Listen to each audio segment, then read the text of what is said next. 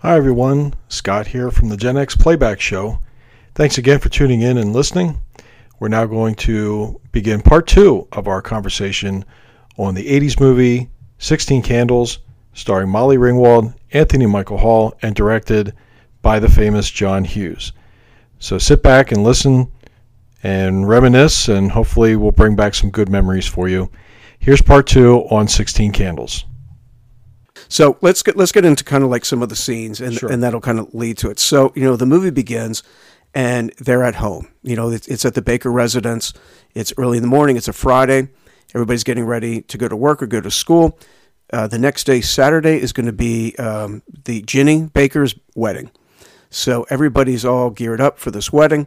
Uh, you know, the, it's it's a typical morning where everybody's rushing around. You know, the dad, uh, Paul Dooley, Great character. Paul Dooley, who who you know you mentioned our favorite one of our favorite movies. One of our favorite movies. If you ever followed SCTV, there was a spin-off movie from uh, Bob and Doug McKenzie named Strange Brew, which is one of our favorite, one of the one one of the silliest, funniest movies. Uh, we just absolutely love that Yeah. movie.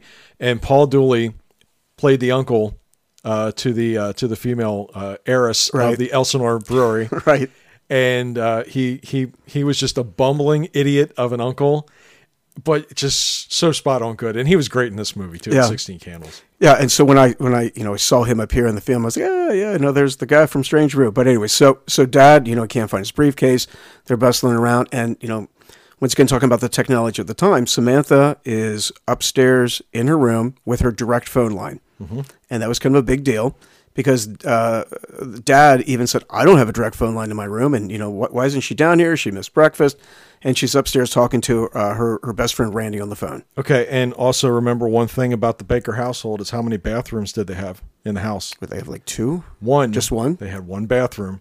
Uh, you know, something that you take for granted today that house, uh, you know, homes have multiple bathrooms, but yeah, I mean, back then we shared a, everybody in our house. Oh yeah, we had one bathroom. Yeah. Yeah, we didn't get the second bathroom un- until I was you know, almost out of the house. Right. I mean, there was five of us living there, and there was just one bathroom, and you had you had a schedule. You had to wait your turn. Yeah, and you that's you know kind of you know how it was here. At one point, you know, the dad he uh, you know, he's got to deal with the kids, uh, Mike and Sarah Baker, the the two youngest children. They're arguing. Sarah accuses Mike of hitting her, even though he didn't, but you know he said he would like to, and he comes walking out to scold them, and he goes to.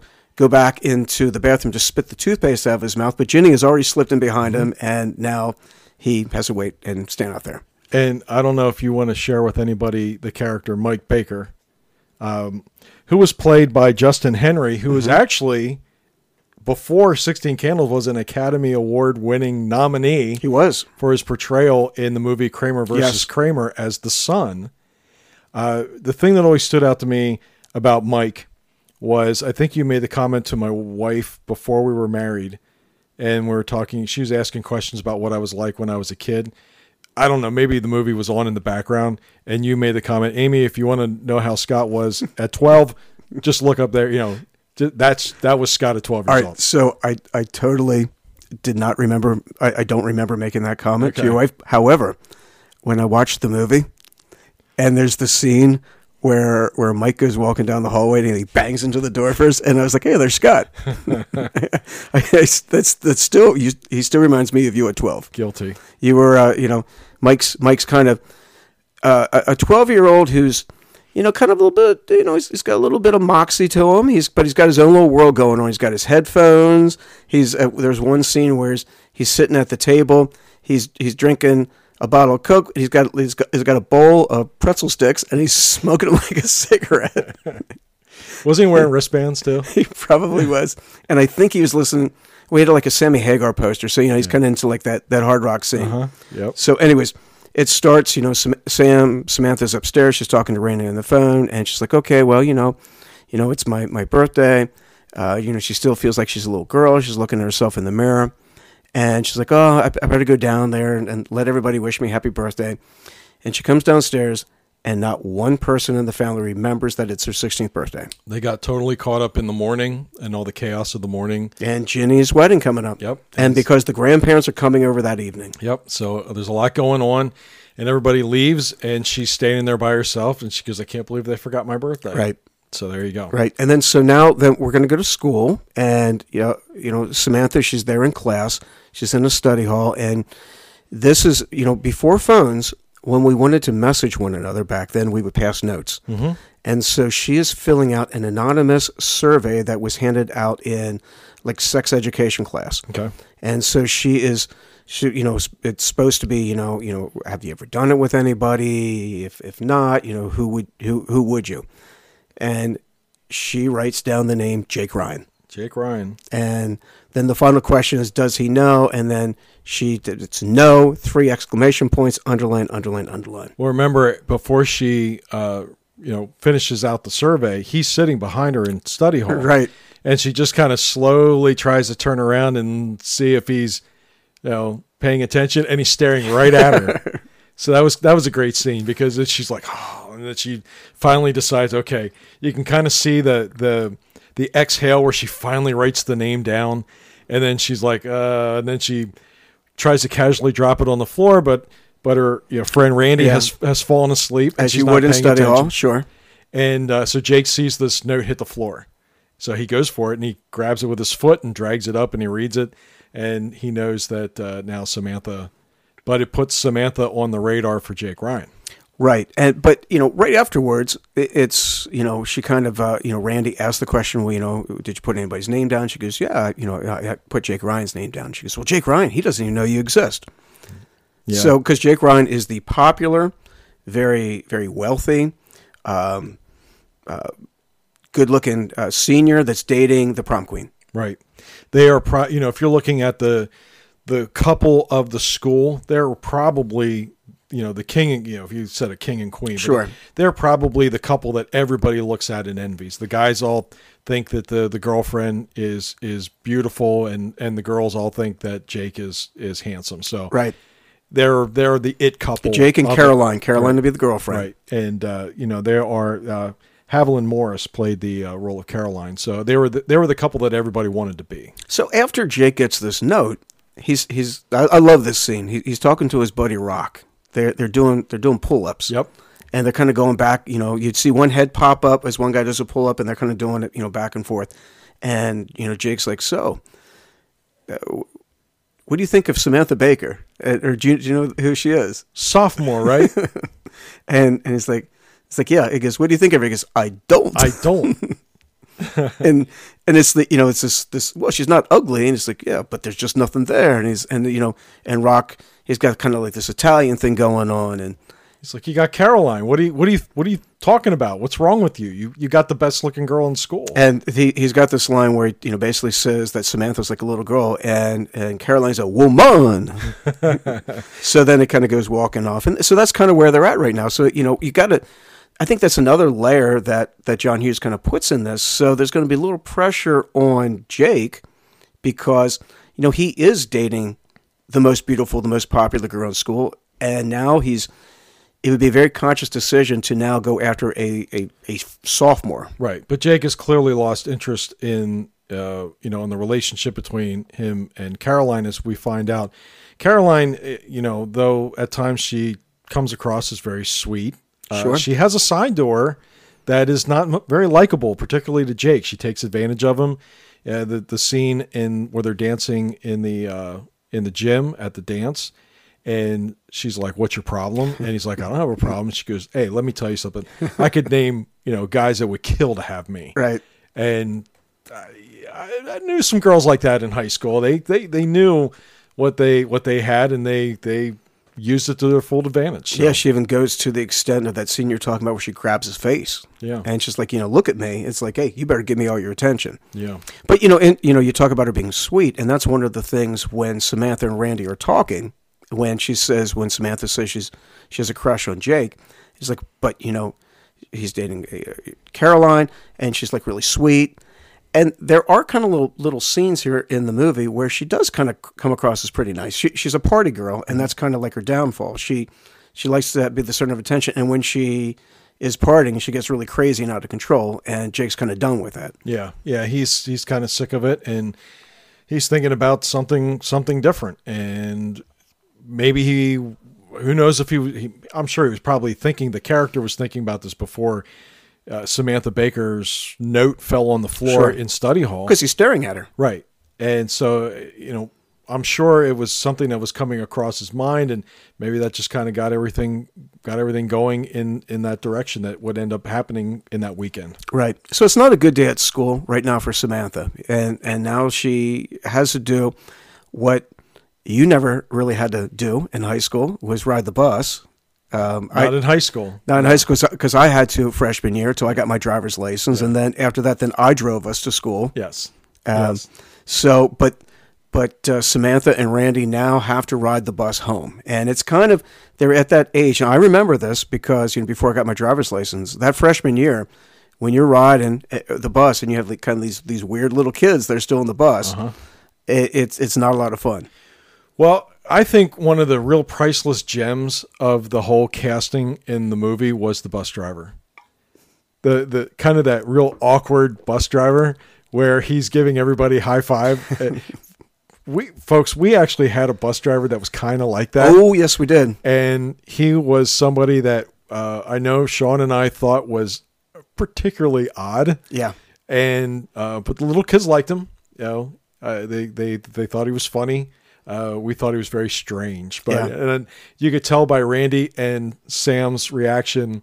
Uh, they kind of fell in lines with how Sean and I felt about our bus driver when we were younger.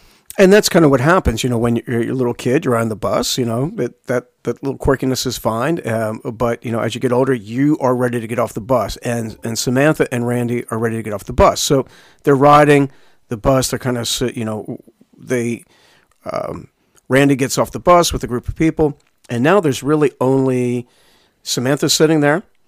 Uh, a a young Joan Cusack is sitting in the seat next to her, Wearing a neck brace. wearing a neck brace, and then you hear the theme to Dragnet, That's right. and then Anthony Michael Hall's character comes up for the first well, time. Well, the first you don't actually see his face You the first time. You see the shoes. yeah, and he's wearing sneakers, jeans, and a button-down shirt. I believe pink. Was yeah, Yeah, and uh, so that was uh, you know pink being the '80s, yeah. but that is 100 percent absolutely something I would have worn at the same time when this movie came out. The pink shirt. well, no, but the button-down Yeah, shirt, oh, yeah, the no. jeans and the sneakers, absolutely, hands down. Yeah, especially at, later on at the dance where he's wearing that yellow shirt. Uh-huh. So that's exactly how I dressed. I mean, it, it would have been Hanging out, it- hanging out. Exactly, exactly. You you wear you wear the white uh, leather sneakers. Mm-hmm. You had the probably the Levi's, and you had a, a button down shirt. Now Scott and I went to a private uh, Christian school where we were required to dress that way, so we didn't really have an option. You know, with their, you know, we had to wear collared shirts. right? Um, uh, not in high school uh, as much, but we still, you know, there still was a dress code, but. You know, we didn't need a dress code because we were just exactly like he was dressing, dressed exactly there. like that. And his opening scene may be one of the funniest. He's stalking her kind of like an animal, and it's just it's just great the way he puts on this unbelievable, uh, awkward come on to Samantha, and she's like doing her very best to to ignore him, trying to keep him away, and he's just not. You know, he's not li- letting up on her at all, and he's like smelling her, and it's it's it's it's great. I it's, I love that scene. I love the fact the moment she turns away, he's like looking at her and smelling her. Yep. And and it's like and then he she'll like turn and look at him and he like like catches himself and he kind of like you know looks around as if nothing happened. Yeah, and then and then he tells her not to, you know, about being hostile, and then she curses at him, and he goes, "Very hostile." It's I love that. I love Yeah. that part of the movie. So they uh, finally she gets off the bus, and then he sits down, and he's right across from where Joan Cusack is, or as she's known as the uh, geeky girl. Yeah.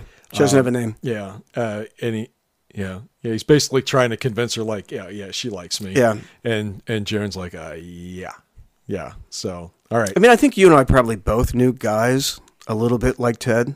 Oh, You know, absolutely. growing up, that uh, you know, I I never had the chutzpah to to be able to do that. Uh, there, there's no way I could have taken the rejection, but there were guys that that were I, I, I have seen at that age do exactly what Ted did. Well, at this point, you wonder if if Ted realizes that he is starting so low on the high school uh, totem pole, he's in his mind, he still thinks he's great. because he just came out of eighth grade where he's kind of the king, Yeah, and he's the king of his friends, as that's obvious in the movie. right? But yet everybody else looks at him as a second class citizen based on the fact that he's simply a freshman.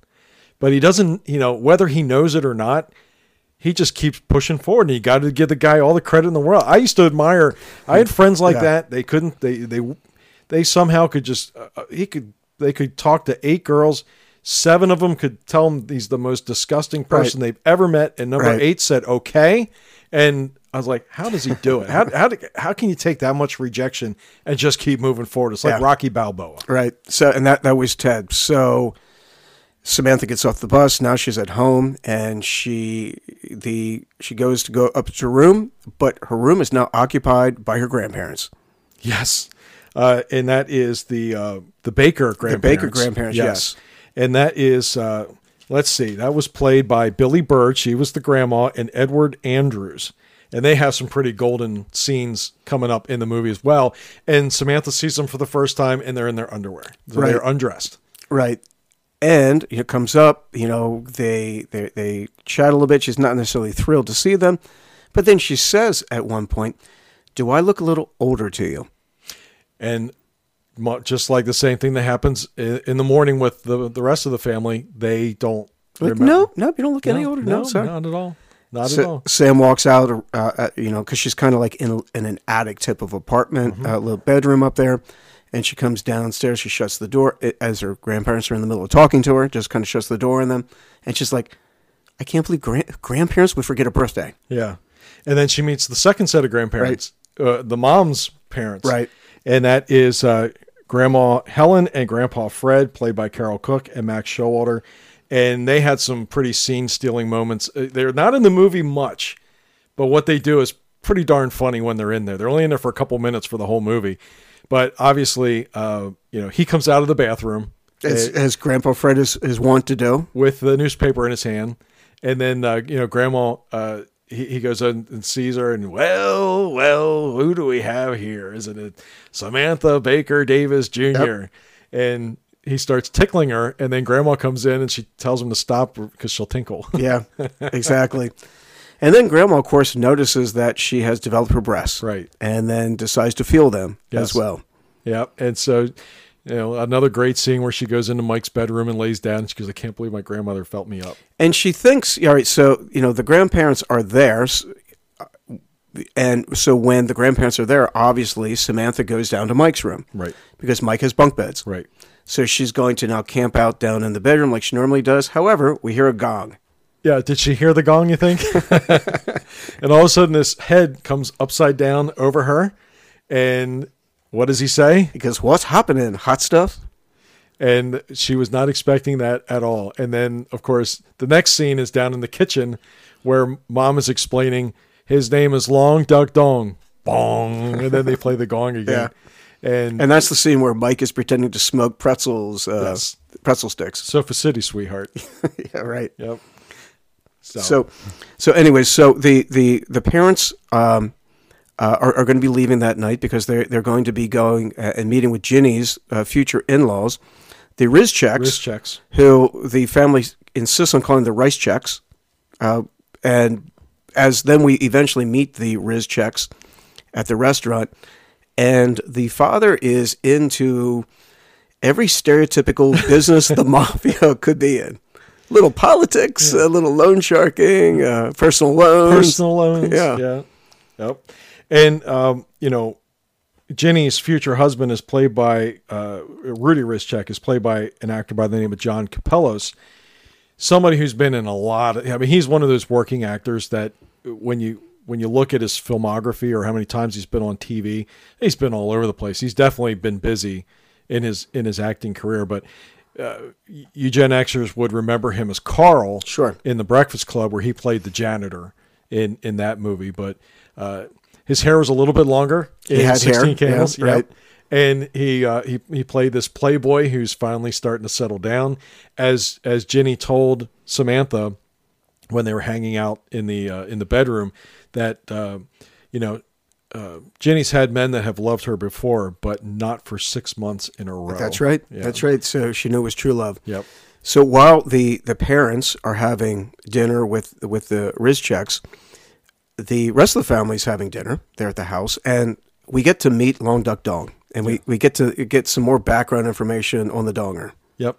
So then he uh, he's a, he's an exchange student, as Sean said, with uh, Grandma and Grandpa Baker, Mm-hmm. and he is so he's kind of going through what he does there, and he's he's helping out because of uh, you know mowing the grass, The lawn mowing machine, pushing the lawn mowing pushing machine, the lawn mowing machine, and because of uh, grand, grandfather's hyena.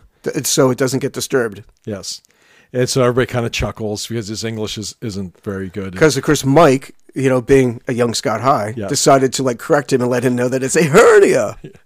it's a hernia. Yeah. So And and my and uh, you know, there's a subtle little thing that you have to look for. But my favorite part of that scene is the fact that Long Duck Dong is using his his spoon and fork upside down as chopsticks. Yes, I do eating. remember that. Yes, I do remember that. Yep. So at, at this point, uh, Sam is feeling pretty trapped in the house and she's unhappy because up to this point, nobody has said anything about her birthday. So there's, she wasn't planning on going to the dance because she thought there was going to be some kind of a birthday party for her. Didn't happen. So now she decides, hey, she wants, she wants to go to the dance and and they're like, uh, "Why would you want to?" And so she said she thought it was required by school for gym, and that they were being graded on it. So they uh, so they decided to uh, agree and let her and let her leave. But However, Grandma said, "You know, Long uh, Dong, would you like to go to the dance as well?" And he gets all excited, and you know, of course, Samantha, you get this frown face, and now she's got to go to the dance with Long Duck Dong. yes, and he drives. Uh, so He ends up driving Grandpa's car, Yeah. as it as it turns out. yep. So So, okay. the, so the next thing, so now we leave the house, and the next thing is going to be at the dance. Now, you do you remember? And this, I'm going to tie this into our last episode where we talked about disco music, and the the music that was played at this dance. How it would have been different from five years earlier. So this is 1984. You know, five years earlier, at, at, in the disco era. Do you remember the song that was being played when they walk into the dance? I don't. Um, I know the slow song that they end up playing, which was Spandau Ballet. For True. Yeah. Right. So the the song that they're they're playing is "Our House" by Madness, Okay. and people aren't really dancing; they're kind of just jumping up and down. Right. And so that kind of gets into the point that you had made in our last episode, where it wasn't, you know, the, the disco music was dance music, Right. where where when we would have, you know, things like this, it was just popular music that you might just kind of jump up around down to, but this wasn't anything that had like a dance beat to it. Sure. Yeah.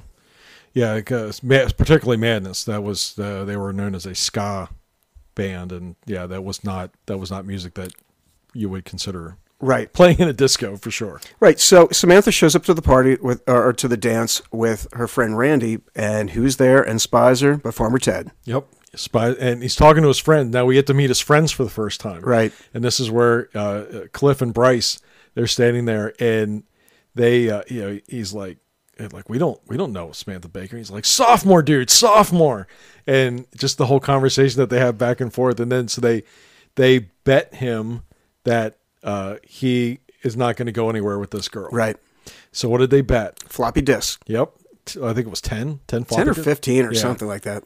and uh, I, floppy disks at the time were very expensive, so that was quite a bet that that they that they had. And the thing I love about the thing I love about Cliff is during the whole scene, what was he wearing around his head?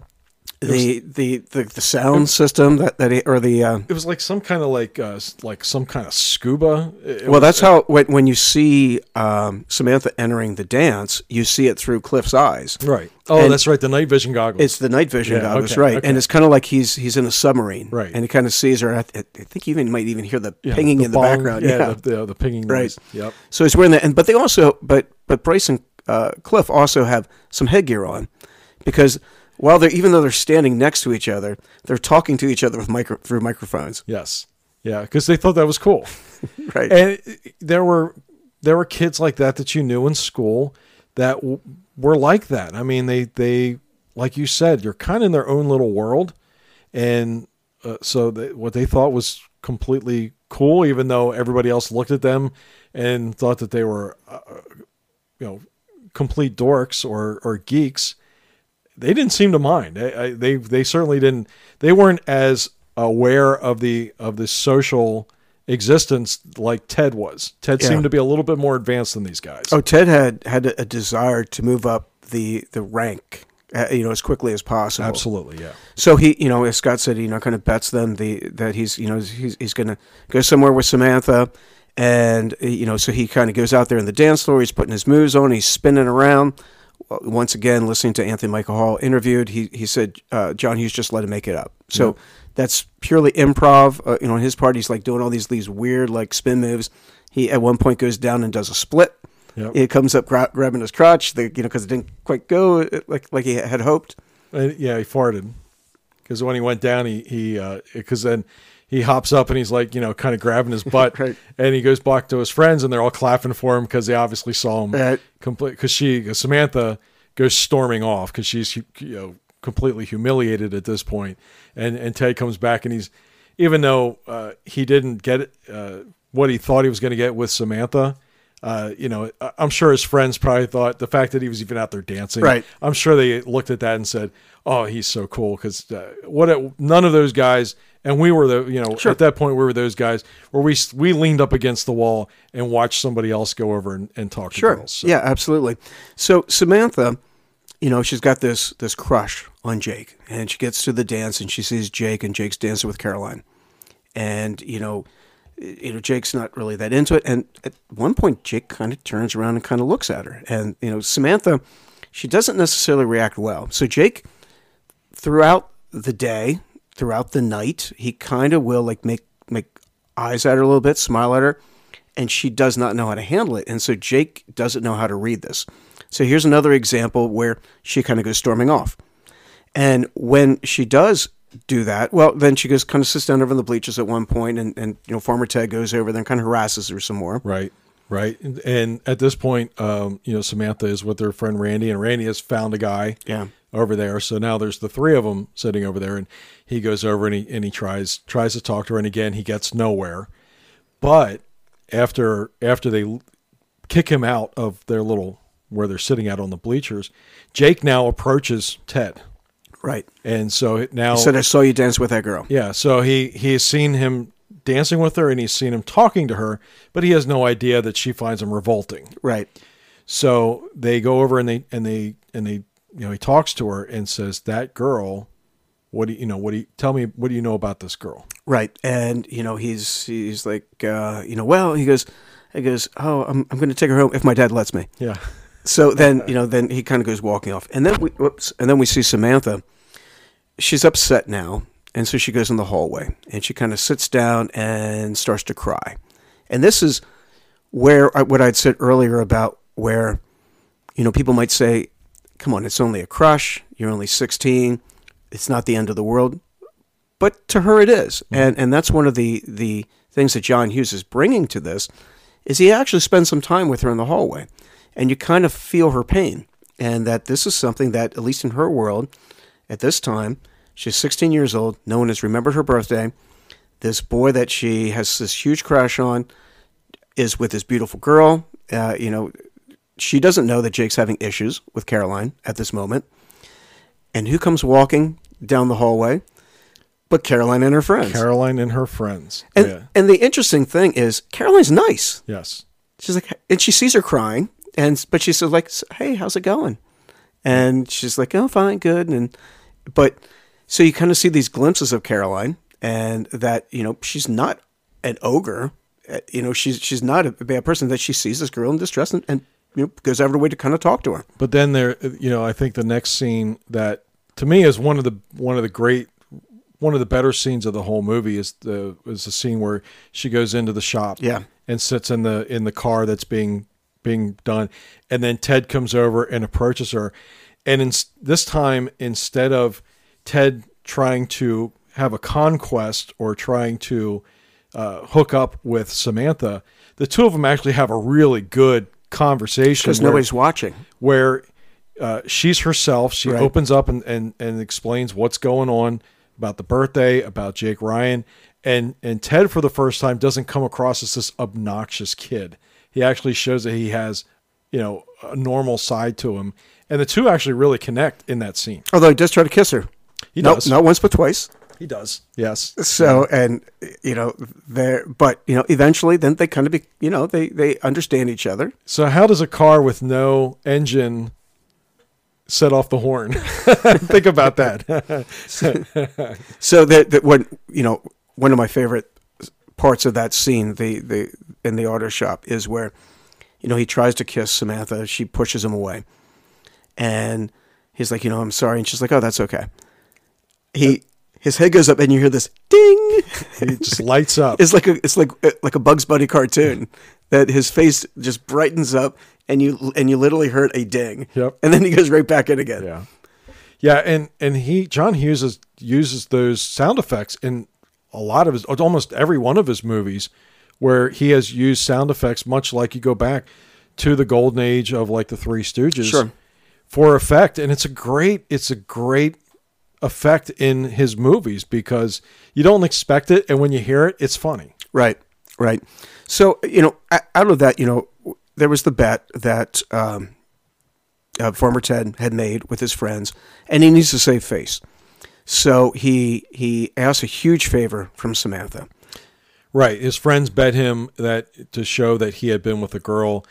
And he said, "Well, what kind of proof do you need?" And they and they originally they wanted pictures or video or something Right, like that. right. And he's like, "No, no, no, no." And then It's, it's going to get out there, and and then they and then he said underpants. He's like, "All right, fine." and then he takes about five steps away, and they go, they look at each other, and they go, "Girls underpants." Right. And he just goes, ah, grabs his chest, and he he moves on. But Samantha ends up agreeing because Ted was nice and listened to her. right, He agrees to to give him her underwear so he can settle this bet with his friends. right. And so as a result, there's this this really funny scene where uh, you see this this really little kid walk up to the bathroom door, and uh, Cliff goes, "What grade are you in?"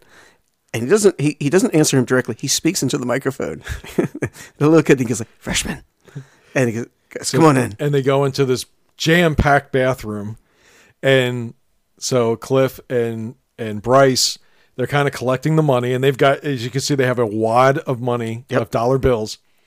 So at one point they look at each other, and then they knock on the one stall, and the door flings open, and then Ted comes out, and then all of a sudden, and you hear the drum roll too, and you hear the psh as he holds the underwear up, and everybody's Oh. everybody's like ah. So yeah, great, great. So th- that's that's the basically the the end of the dance. The uh, Caroline has decided she's going to throw a party back at Jake's house because his parents are out of town, and she's inviting uh, most of the school to go back. At least the popular kids go back to Jake's house. You know, it seems like all the seniors are there, you know, Right. Senior class, and uh, so yeah, back at Jake's house, Jake Jake's family has, like you said, they're well to do. Uh, Dad has a Rolls Royce, which we'll see later on in the evening. Jake drives a Porsche, which, uh, if you remember, uh, they gave away a Porsche on MTV. That was when when Jake Ryan's Porsche. Do you remember that that I do. contest? that You remember the the model of the Porsche It was a 944. 944, correct? Yeah, red, And- a red 944. Right, and uh, you know, just a uh, that that is a classic movie car. It's it's. Uh, I, I still look back at that and say that that'd be an awesome car to have. Yeah. And, and so, so we go back to um to the party. Um, now before Long Duck Dong, who's actually met a friend, uh, Marlene, Marlene, the jock. Marlene the jock. Who uh, do you have any info on what happened to the, the actress that pa- played I Marlene do. the jock? I don't. I, do. was- I do. okay, Okay. She is actually a an Airbnb superhost. Good for her. Yeah, she's like very successful. Good for and, her. And I saw a, uh, a I found an article that was written about her because she's a very you know very successful with her Airbnb. Well, Marlene, if you happen to be listening on uh, Gen X Playback, if we would love to interview you. Yeah. If you ever want to do a retrospective on 16 Candles, because you were phenomenal in that movie. We loved the character. Yeah, absolutely. So Mar, Mar you know Marlene uh, and the Donger meet, and so um, Samantha's going to go home. So Marlene and Long Duck Dong are, are going to drop. They drop Samantha off at the house. Who's Long Duck Dong, who seems to be assimilating to American life quite well. yes. Yep. And uh, so he's driving, wearing sunglasses, smoking a cigarette. Yeah. And he's now got a girlfriend. He's And- never been happier in his life. That's right. And he said, "What? Now I have a place to put my hand, or something like he that." He did. Now, do you remember the song that was playing No. when they dropped her off at her oh, house? it was um, it was, was it uh, Wham? Turning Japanese by Oh, the that's right. Vapors. Okay, the Wham song comes a little bit later. That that's, comes. That's that comes. Jake's house. That's that's when Ted pulls the Rolls Royce Yes. out. Yeah. yeah, So Okay. even though Long Duck Dong is Chinese, turning Japanese is what was being played. close enough. Yeah, So uh, now we, we go to Jake's house, and the, it is an extremely nice house that is being completely trashed. destroyed. Yeah, there's there's stuff hanging in the trees. There's people and uh, so Long Duck Dong and Marlene go pulling up to the party, and the way that they parked was on top of another car. Sure. Yeah. So uh, Grandpa's car got smashed into the car in front of it. and they get out like there's nothing wrong, and so they go into the party. Sure. And when in the party, uh, it, it, it's you know Jake is is not feeling it. You know he's you know Caroline is is very drunk and she is you know the life of the party. However, Jake is tired of it and he goes to his bedroom. Well, Jake at this point has mentally checked out on the relationship, and I think he has kind of made that transition into he wants to hook up with he wants to get talk to Sam. Well, sure, because he goes to his room and he pulls out the yearbook mm-hmm. and he finds Samantha's picture. It would have been her freshman picture from the year before, and he gets her phone number. So he decides he's going to call the house. And as he's as he's trying to call the house, Caroline wanders up to to his bedroom door, sits down, very you know very drunk, and she's like, you know, Jake, don't you love me anymore? And he's like, leave me alone. And he shuts the door on her hair. Gets her hair caught in the door. And so now she's stuck uh, in, in the door. Uh, you know, Jake, now he's inside the room. He, he tries to call the house. Of course, the direct line that he, he got, I'm not sure how he got the Yeah, number, I don't know how he got the number either. but he got this direct number to, to Sam's room. And of course, as we had said, uh, Grandma and Grandpa Baker are now sleeping in Samantha's room. yes. And so they they the phone rings and it rings and it rings and they answer it and Jake hears the voices and he hangs up. Well, this isn't the only time that he tries to call. So he tries to call several times. Keeps hearing the grandparents. Uh, so the first time that uh, you know he hangs up, and Grandpa Baker says to Grandma Baker, uh, "Who was it?" And well, what did he want?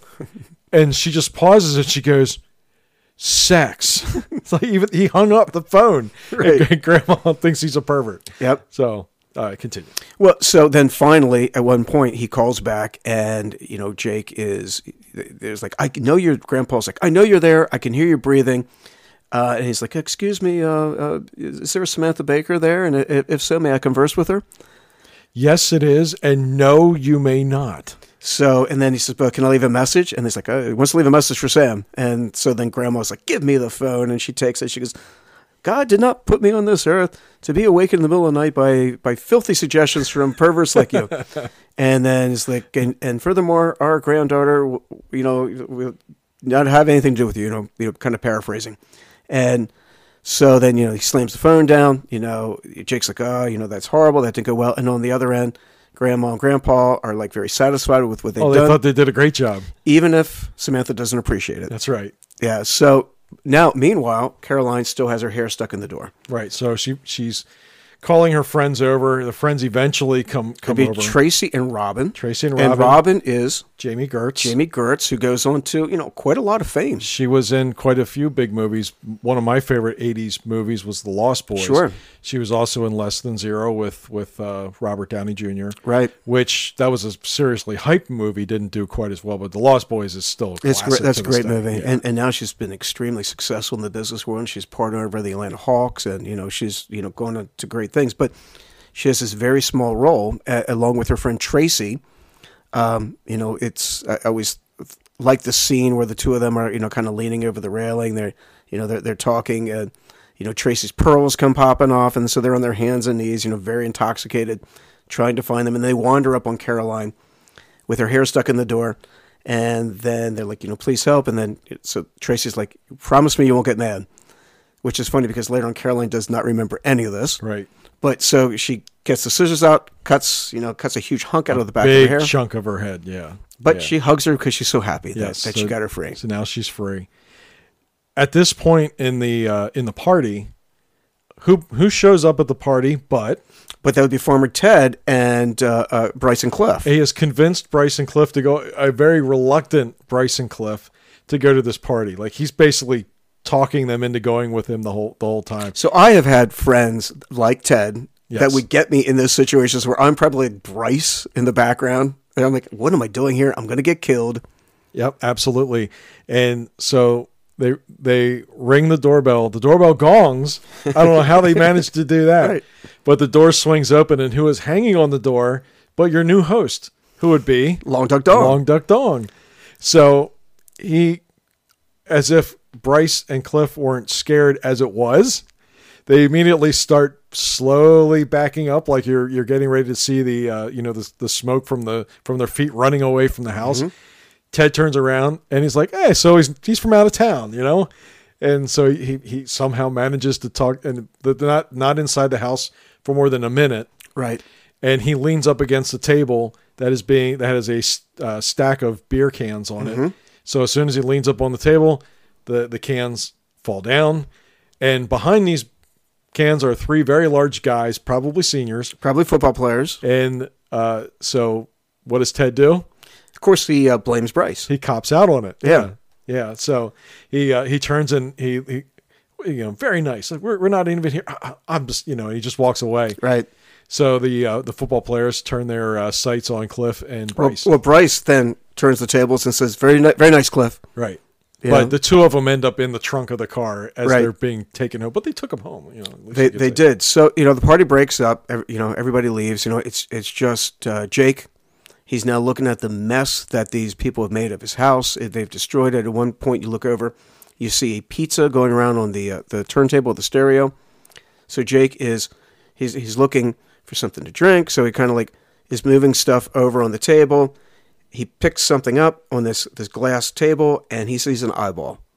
Underneath the eyeball, he, he moves everything aside, and there is Farmer Ted trapped underneath the glass. in the glass coffee table. Yeah. Yep. So he he's starts uh you know banging on the glass and sees him and yells Jake and so Jake lets him out and again much like the scene where Sam and Ted are in the car at the dance this, the next scene coming up is, is pretty similar because now it's Jake and Ted Right. in the kitchen and they're mixing cocktails for each other with Well, Ted's kind of kind of doing it. right with Frank Sinatra playing in the background Sinatra's playing in the background, and Ted's wearing an apron.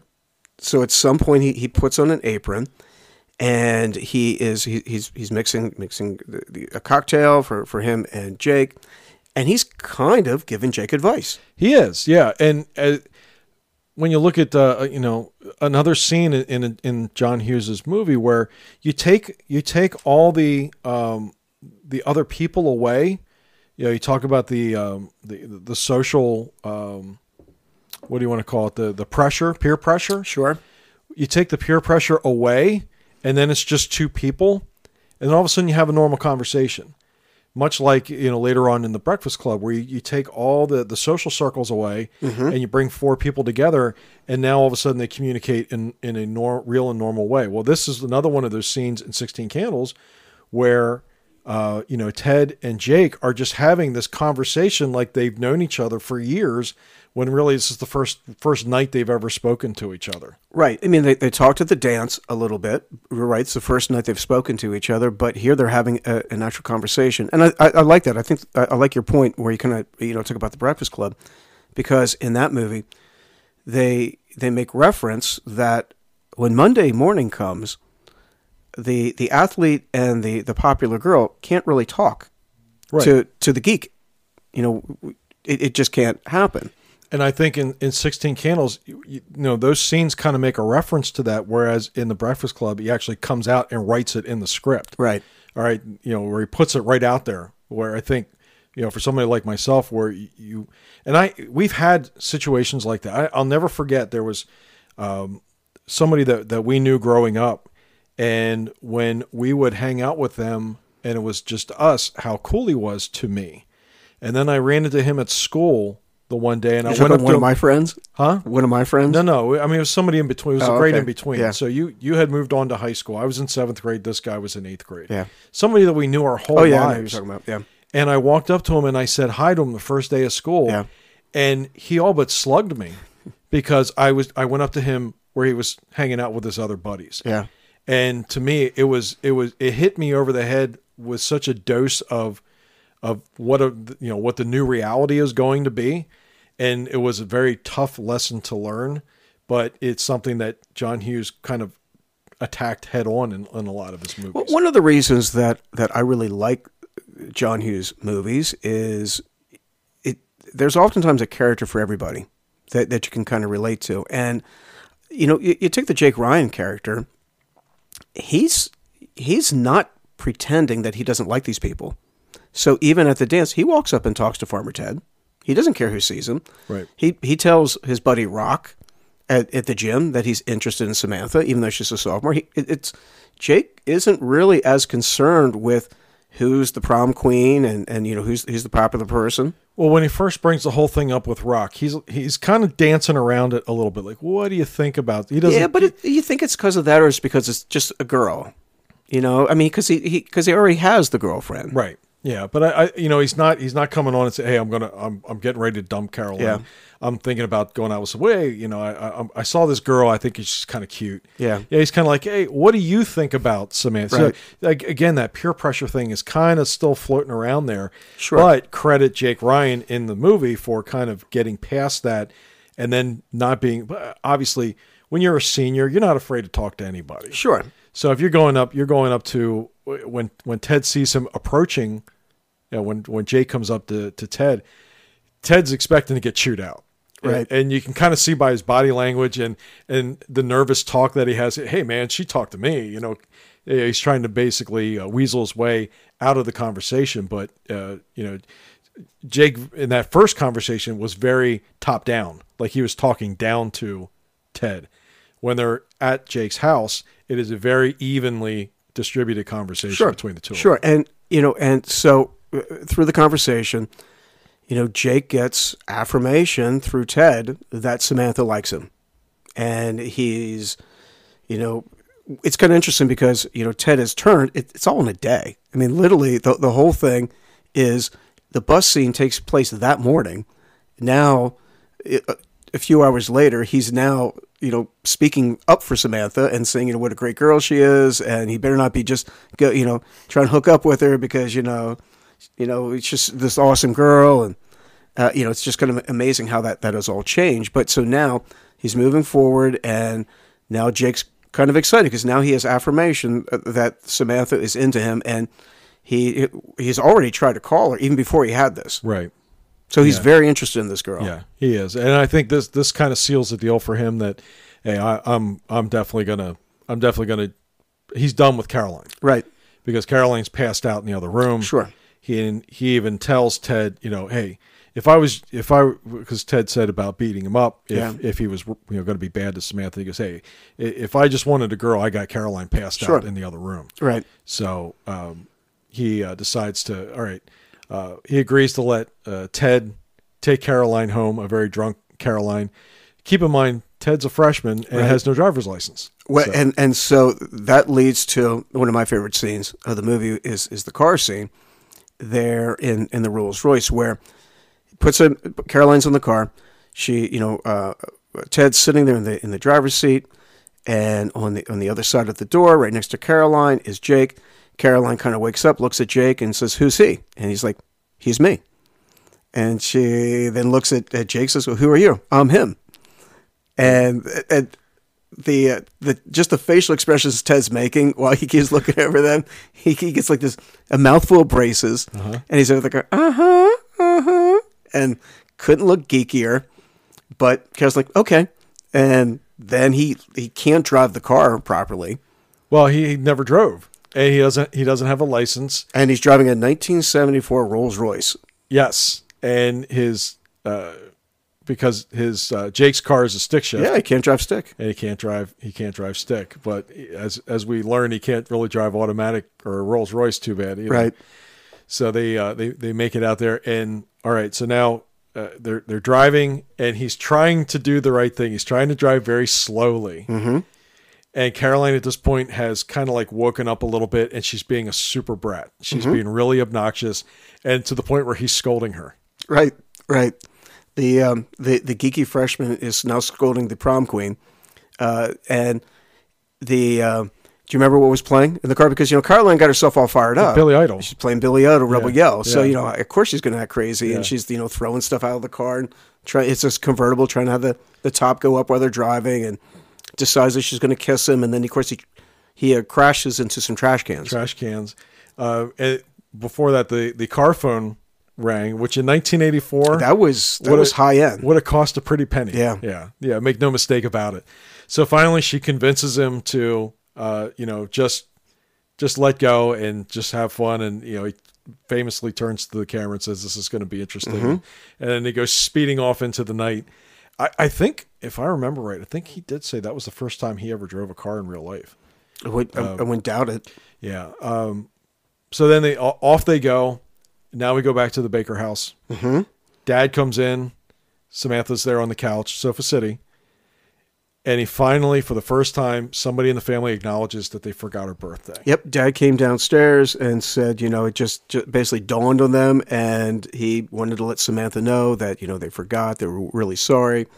You know, the whole wedding has everybody up in arms because, quite frankly, the family can't stand Rudy, uh, uh, Ginny's uh, uh, soon-to-be husband, and they just assume that, you know, Samantha. That's why she's upset, is because she's not happy that Ginny's marrying Rudy, and as she tries to tell her dad that. Um, you know, she seems upset, but it turns out then she finally talks to her dad about Jake. Yeah, and they and they have a really good conversation. And so many movies of the time, eh, you know, before, during, after, the the nuclear family at times is, they come across as the kids like like sitcoms. The the kids are smart, the Right. dad's dumb. Right. That's not the case in this movie. Paul Dooley does a real nice job as the dad because he plays it very, very much like any father would be in in real life. The conversation that they have is a good conversation between a father and a daughter. And I remember having talks like that with my daughter when when she was younger. Not obviously not about boys, but just just having a conversation where it's a very I would say more of an adult type conversation where she kind of confesses something to him.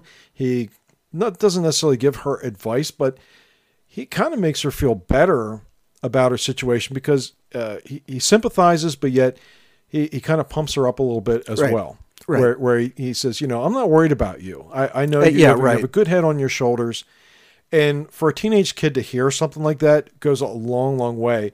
Uh, it- a lot of times kids think the parents think that they're idiots. And and here's here's definitely a situation that is not like that because the dad is affirming his daughter and and how she's going to make not not the decisions that but she's like he goes I don't worry about you because I know you're going to make a good decision. Right. So it, the end of the day is okay. You know, Samantha has had this terrible 16th birthday. And, uh, you know, but here at the very end, right before she goes to sleep, she has this nice moment with her father. Then we go from that and we find out where Farmer Ted drove off to.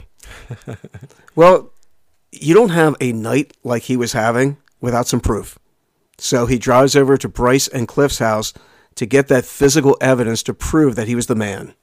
Right. And at this point remember um Bryson and Cliff already believe that he had Hooked up with hooked Samantha. up with Samantha.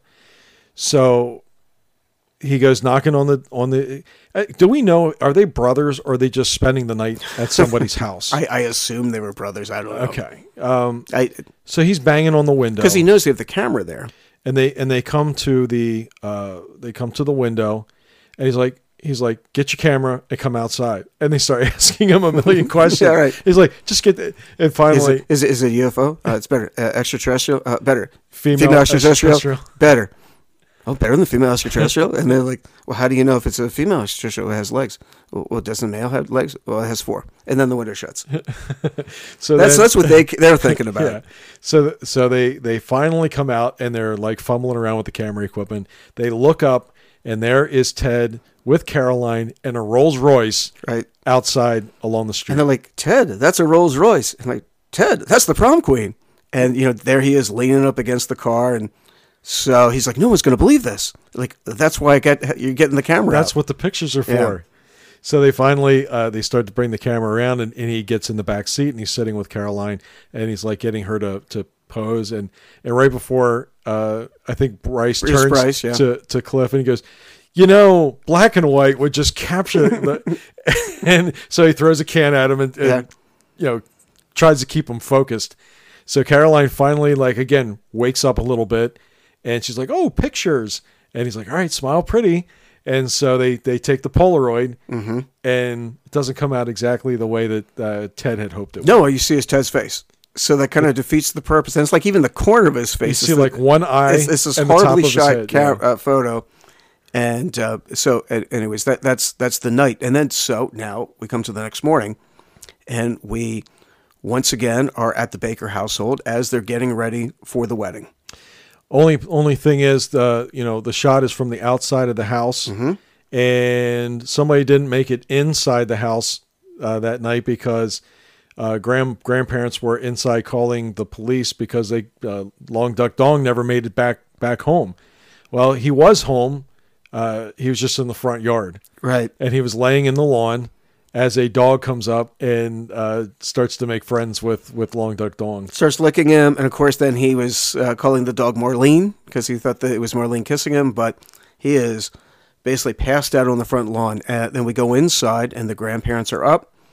Um, well, uh, uh, the the Paul Dooley's about ready to use the bathroom, and Mike is standing outside and telling him, "I wouldn't go in there if I were you." Uh, uh, Grandpa Fred was in there for half an hour. Yep.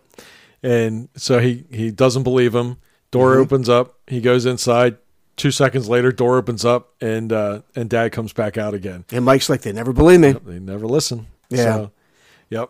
Uh, but at, at this point, the uh, uh, grandpa, grandma, and grandpa Baker are on the phone because they're trying to to locate uh, Dong, Right. and so they're they're having the scene in the, and again, this is uh, where uh, Grandma Helen is uh, trying to help with breakfast. Mm-hmm. So Well, she's smoking a cigarette. Grandma Helen uh, is not necessarily the kind of grandma that, eh, which is which is funny because um, you know my wife Amy had grandparents that kind of reminded me a little bit of her. Uh, not necessarily, you know, maybe she, had just did nails. she just did her nails.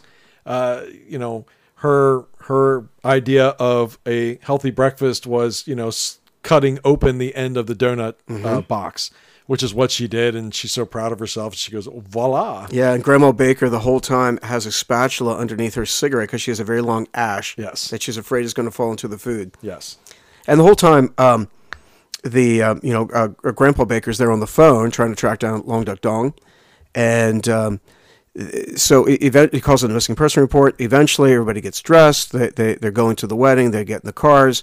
Uh, you know, once again with, John Hughes movies, music is very important. We hear David Bowie's "Young American" playing in the background. They finally get in the cars. They load up. They go driving out, and as they, they go by, uh, Grandpa Fred says, "Hey Howard, there's your Chinaman." Long Duck Dong is. They pull the car over. They stop. They get out. They they are first. They're afraid Long Duck Dong is dead. Uh, they- Turn, turns out he's quite drunk. he's he's yeah he's he's he's he's completely drunk. Um, they one, then Grandma Baker then kicks him at one point because they he then tells him. Uh, Grandpa goes, "Where's my automobile?" And he goes, "Automobile, lake, very big lake." and so then Grandma kicks him out for that, and then that's then they're off to the wedding. Yeah, and, and uh, Gedde Watanabe played the part of Long Duck Dong, and and Gedde's, you know, Gedde is a stage name. His uh, real life name is Gary. He's actually from Utah, Right. and um, but he, Didn't speak a lick of Chinese. no, I he mean, didn't. He didn't know any. any Sure. Yeah, he didn't know any. Uh, didn't know how to speak Japanese. Didn't know how to speak any any Asian languages at all. uh, but played some some pretty memorable characters over the years in some of the movies that he did. But uh, very funny in this movie. And again, I know uh, his character has been criticized more recently for his uh, stereotypical behavior, but I think he was just trying to be funny. I think he was just trying to be a, a funny a funny character. Uh, I don't think anybody was trying to be a, you know offensive at the time, but I I thought he was one of one of the shining lights in the movie in terms of just from a comedy. Sure, I mean you know when I watched the movie and went to school, you know, the next day, I, am I'm, I'm citing you know Long Duck Dong lines. Every it seemed like every line that he had was memorable. Sure. Uh, when Marlene says to him, "You know, I've never dated a guy before," and what does Do- what does Dong say? Neither have I. Me, me neither. you know, it's like who expects who expects him to say that, especially right. when he's probably been speaking English in America for weeks, maybe maybe a month right. or so.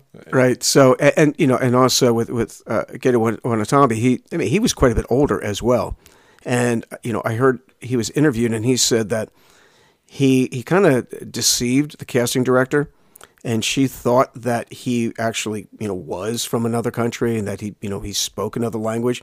He was just a good actor. And then they when they uh, then they they he got cast and they said don't tell john. So he was on the movie for like two weeks. And then finally i guess it kind of slipped out and then then he, he let it let it be known that that he actually had you know he's from utah. Right. Okay. All right all right, so you know, Dong is found. He's he's not going to the wedding. The Donger needs food. So the the he, as he said, so he went inside, and now we're we're going to the wedding, and we get to the wedding, and it turns out, well, you know, Ginny wasn't feeling well, so she took four muscle relaxants or muscle relaxers. Right. And just as they got to the church is when the relaxers started to kick in, and Jenny's behavior uh, went beyond bizarre. Right. So she had a very, very bad reaction to the relaxers, but very funny for those who watched the movie. And she started. Uh, I think her walk down the aisle is is again one of the funnier scenes of the movie, where she's uh, she's tired so she attempts to sit down. Well, well, before she does that, backtrack a little bit. So, okay. so you're you're in the back room. You can hear um, the conversation between the Mr. and Mrs. Baker about yes. Ginny's okay. situation. They start arguing, yeah, and they start arguing, and it you know turns out that she took the muscle relaxers because she had cramps because she had her period. Her period came early, right? And um, the, uh, the the greasy bohunk as as her Rudy as Rudy as, as being referred to, he goes to to the Reverend. He's like, "Well, I guess those who thought we had to get married are pretty embarrassed right now, huh, Padre?" I remember that Padre. Yeah, yes. played by that was Brian Doyle Brian Murray. Doyle Murray, who yeah. has been in so many different uh, television shows and movies. Brother of Bill Murray, mm-hmm. and uh, a non-speaking role in, in, in this one. So. Well, you know, I know I totally forgot that he was in the role, and so when I watched it here this week, and I was like, "That's Brian Doyle Murray." That was Lou in Caddyshack. Come yeah, on, right? Yeah. Exactly. Yeah. So, anyways, pick up. She's she's uh, Ginny is she she it says she's incredibly intoxicated right now, and right. she's like walking down the you know to go up up up front. So she's trying, you know, she's they're walking down. She's complaining. She's She's, she's, tired. She's tired, so she sits down halfway uh, down the aisle. Do you know who she sits next to? No. Here, here. I just found this out. Okay. it, it is Agnes Belushi. Oh, really? John and Jim's John's mother. mother. Yes, yeah. is okay. the woman she sits next to. Oh, wow. Okay. And I, I, she wasn't an actress. I don't know why she was there, but I saw on different sources that that was her. So, needless to say, uh, you know, Jenny's uh, wedding day that she's probably dreamed about since she was, you know, a, a little girl, is completely turned on on its head and everything doesn't go as planned, you know, based on her behavior. So they get through they get through the ceremony, but then as they're coming out of the church, and everybody is throwing rice at the bride and groom, which was done back then, sure. not done now. Uh, I guess rice is bad for birds, so you don't you don't throw rice anymore. So they're throwing rice, and, and Ginny in her in her um, in her delirious state, state, basically. Yeah. yeah. She starts jumping up, trying to eat the rice yeah. as it's being tossed in the air. So it's a very chaotic scene as they're just trying to get her to the limousine. And and Rudy at this point, who we didn't really like in the beginning of the movie, is actually trying to play the good guy here by trying to get Ginny into the car and on their way with a cigarette hanging out of his mouth. Well, of course, yeah, yeah. it is Chicago. Anyway, um, so she uh you know she gets into the car they're on they they go uh sam uh She goes back at in that for the veil. point yeah, Yeah. before they even got into the car sam said oh she forgot her veil because she took it off and, and put it Because she couldn't see, so she threw it off. so she goes running for it and she runs into the organist played by zelda rubinstein Mm-hmm. uh, gen xers you may remember her from another set of movies also known as poltergeist I, yeah, she was the, the creepy woman in Poltergeist. She was the medium in, Yeah. in Poltergeist. Sure. So she had a very, very uh, short lived scene here where she was the organist in, in the theater and she's walking down and you can hear her, uh, I guess, her flask tinkling Yeah. in the, it, uh, as she's swinging from side to side. So she's walking towards Samantha, who's at the altar. Sam grabs it. And so she's kind of like, Sam's kind of embarrassed that she's that she's there. She, oh, my sister forgot her veil. You know, we wouldn't want her to forget it. And then she goes, she was a little out of it. And Zelda says, just a little. And so Samantha walks away, and uh, the organist turns and looks. And she goes, "Oh, I need a drink," and uh, so that was her part of the movie. That was it. Yep. And then So- so, Samantha goes outside because she wanted to see her sister off. She wanted to see her get into the limousine. Right. And at that point, everybody's gone. She missed it, and now she's uh, you know, it's it's been one thing after another for the last twenty four, you know, thirty six hours. It's it's been a tough time for Samantha. Right. So as you know, people are in their cars and they're starting to drive away. So great, great imagery by John Hughes, as you said, never directed before, but great. One of the one of the more memorable scenes of the movie is the music starts up as the mm-hmm. cars are pulling away. They're just sort of, sort of going away into the distance, left and right, and then who's standing who's standing there next to his car on the other side of the street is Jake Ryan. Jake Ryan. And it, the I think you know the the choice of music, which was "Wish You Were Here" by the Thompson Twins, I, iconic song. I mean, I- it's forever associated with this movie with that scene. Th- This is, you know, probably one of the most famous uh, endings in, in at least in, in the '80s.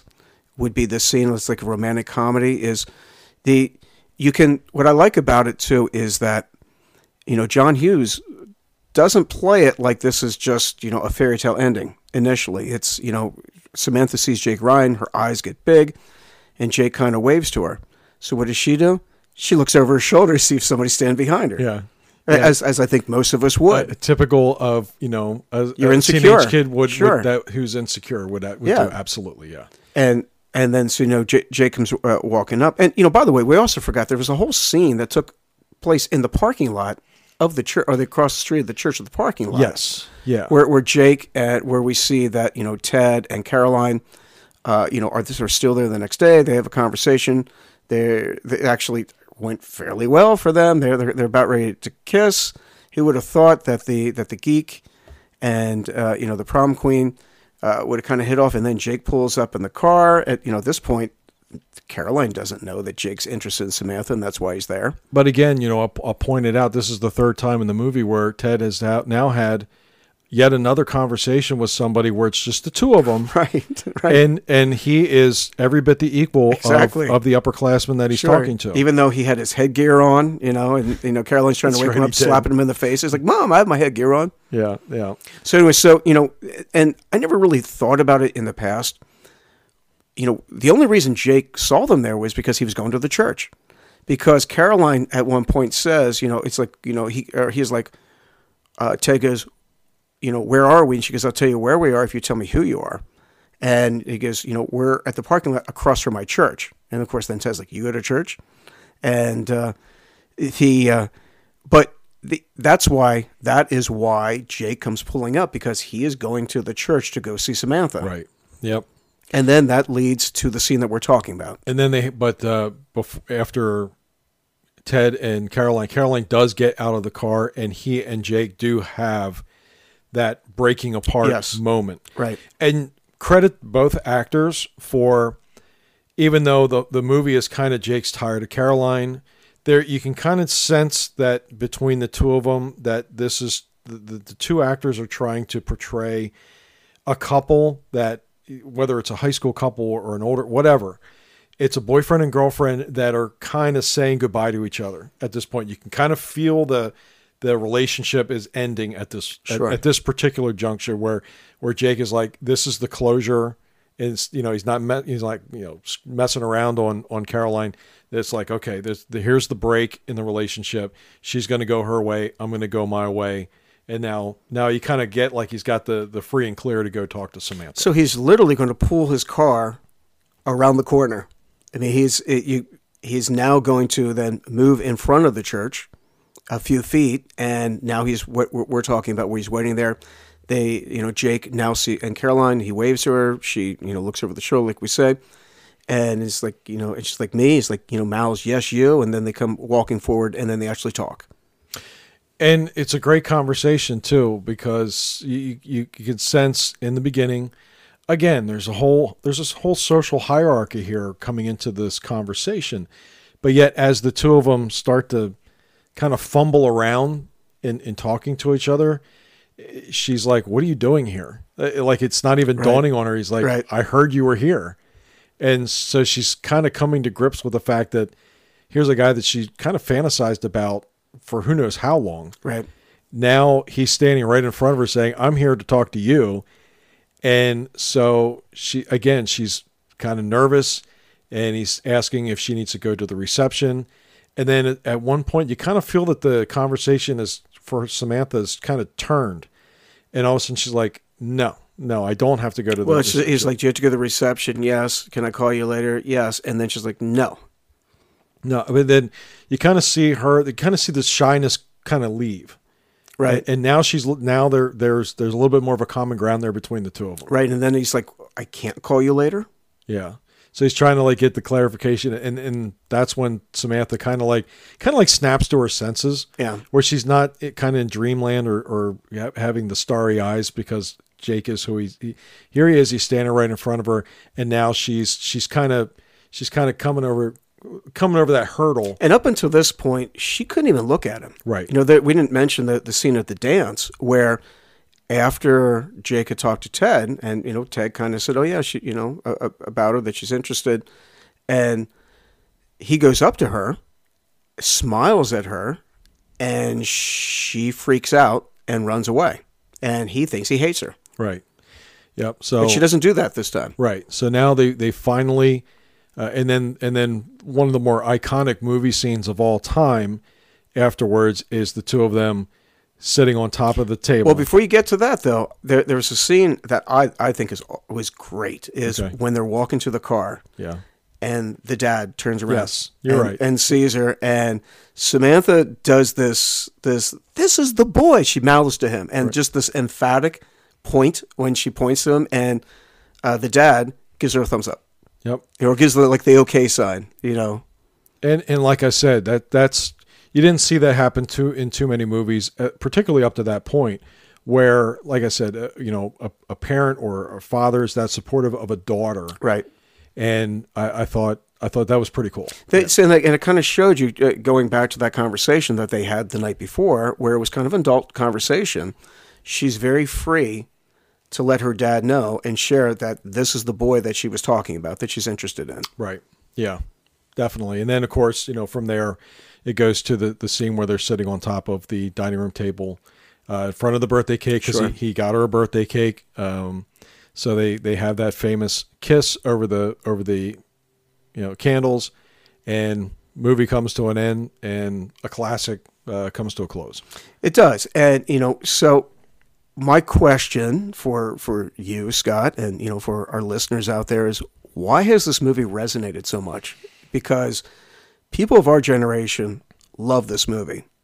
absolutely love this movie, and I I, I read an interview with Molly Ringwald, and she said she's so grateful for the opportunity to play Samantha Baker in Sixteen Candles because, and she you know, she said for the first time, think about it how how groundbreaking a, movie like this was because when had a teen movie ever been centered around a girl? I can't think of one. uh, particularly in in somebody who was as realistic as what Sam, you know, as what her performance was in this movie. I credit all the actors for being so authentic to people that you and I knew, eh, probably ourselves. You said I was young Mike. Yeah.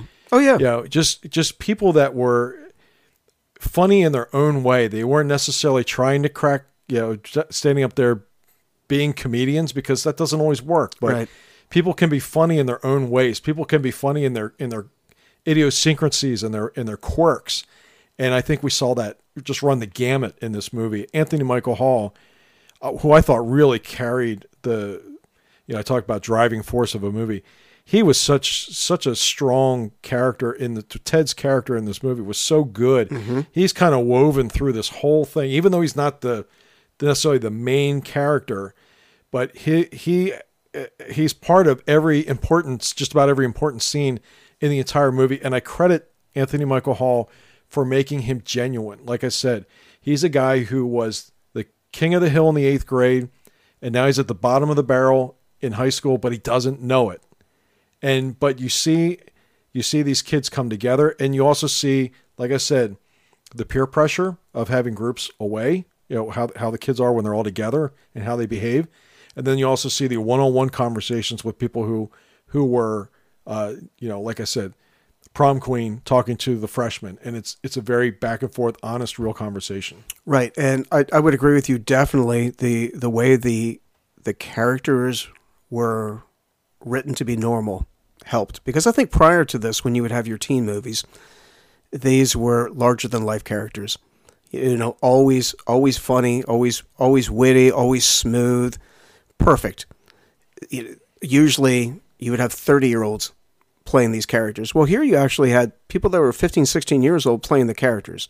Now, Jake Ryan was a little bit older. Mm-hmm. You know, Michael Schoeffling was 23 when he played it. I think the, the actress that played Caroline, I think she was like 24, 25. She was in her twenties, yeah. Yeah. So you would have some of that, but even even down to some of the, uh, uh, you know, like the, the Tracy character, I, I looked it up. She was 19 at the time, so not that far the off. The parents were of age. right. Uh, it seemed like everybody was cast in that in where they were at their particular spots in life. You know, you look at uh, you know the people that played the grandparents. I, I looked up uh, Max Showalter's bio, and he, he was like some prolific TV actor in the fifth. I mean, the guy had a, had a thirty or forty year career up to that point, Right. And he's Grandpa Fred, Right. but I saw him appear in an episode of um uh, Andy Griffith. okay, Yeah, and and that's that would have been the era where he was, you know, a big Sure. actor, early '60s. It was still with the black and white yeah, episodes. but I, you know the the performances by just about everybody in the movie were were very true to I think how they were written.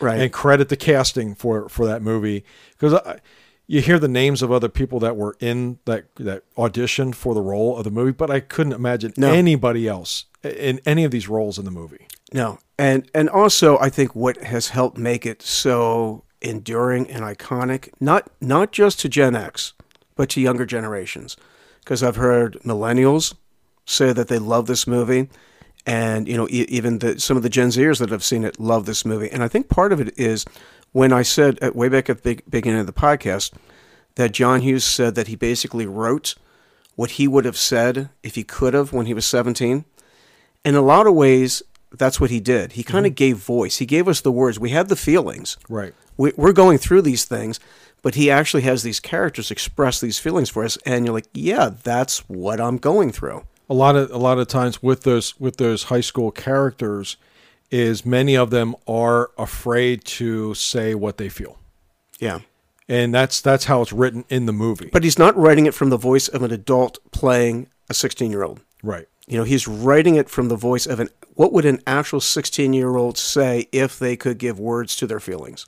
And also, one of the reasons why I think this movie is so in, enduring and endearing is the fact that he had so much involvement from the young actors Right. who portrayed these these these roles. I, I you know you, you can't you can't overstate that even a little bit. The fact that they had a say in the, if they didn't like something or if they felt that something should be said or something improvised, and that they did it, uh, you know, and he kept it in there. You know, he wasn't one of those. Uh, he was he was more of an encouraging type director, and I think it, it showed through in the movie. Well, I, I heard, uh, you know, when one of his directors say that, you know, later on when he doesn't direct, you know, when, when like Pretty in Pink, you know, he's he doesn't direct, he just writes, and he, he kind of gives up the directing, and that as a director, normally what you know, if an actor complains about something, his job is to say, "Hey, you need to do this. This is what the part requires." And he said that's not how John would do it. If John was he was there and said he'd rewrite the lines, and he said he had the ability because he he could. You know, he would he would go disappear in, in, in the trailer, and he'd come back an hour later, and he would have rewritten the scene. Yeah, John Hughes, uh, probably one of the more prolific screenwriters in history. And he said part of that was is because he worked at the newspaper or at, at the magazine, sorry, at National Lampoon, so he was always on a deadline. So he learned to write fast. And as a result, when he wrote his movies, he wrote the exact same way. That was the formula that he used. Right. Yeah. And who can deny the uh, success that he that he had? Well, we're, we're going to talk about more John Hughes movies, Sure. No doubt about it. But I, you know, I don't think we, we, we could have done wor- or a whole lot better than than Sixteen Candles. I mean, I think it was a great launching point to talk about John Hughes. Uh, you know, it, it's a movie that I have no shame in saying that that I uh, I love that movie. Who knows what John Hughes' career would have looked like had there not been a 16 Candles? But I know for for you and I, I I'm sure I probably would have watched John Hughes movies afterwards, but he really did put his name out there on the radar or on the map with with this movie. As we said, you know, in the box office, it didn't do particularly well, but because it was such a well-made movie, it, it grew a whole life of its Sure. own after the movie theater. Sure, absolutely. Still played on television all the time. It's it's you know it's a great one. Right.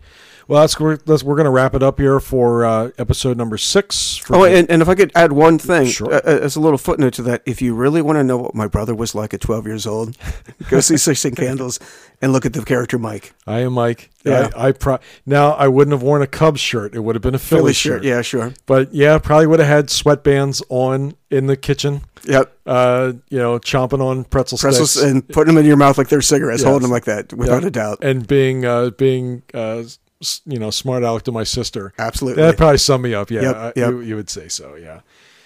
Well, um, again, we hope you uh, hope you enjoyed the episode on 16 candles. And next episode, it's going to be my turn. So we're Okay. gonna, we're going to turn things uh, a little bit more of. Um, it's going to be a little bit not necessarily one item uh, specifically, but what we're going to talk about are great albums of the 1980s.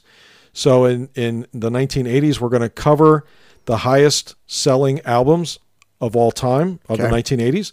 But I also want not only uh, Sean, but I want the you, the listener, to think about what were your favorite albums or what what albums maybe made an impression on you. What were some what, some of the albums that you remember? Uh, you know, maybe we're going to probably talk about maybe five or ten albums each as far as uh, what we found to be influential in our lives or what we listened to at that particular time. But we are going to talk about the highest uh, selling albums of the 1980s on the next uh, episode of Gen X Playback, and we certainly hope that you do join us for that. Awesome. I I'm looking forward to that. I love album talk. So I yeah that that I would- that'll be that'll be an awesome episode. So, uh, music next week. It was movies this week, and we really do appreciate everybody for for tuning in and uh, staying in touch and, and listening in on Gen X Playback. Hopefully, this is another story that brings back good memories for you. That's what we're here for. We're not uh, we're not drumming up bad stuff. We want to talk about the good stuff from from our generation. And 1984 and 16 Candles. It doesn't get much better than that. So, next week we'll talk music. And uh, again, thanks for joining into uh, Gen X Playback. I am Scott And I'm Sean. and we will talk to you next time. We'll talk to you soon. Thanks. See ya.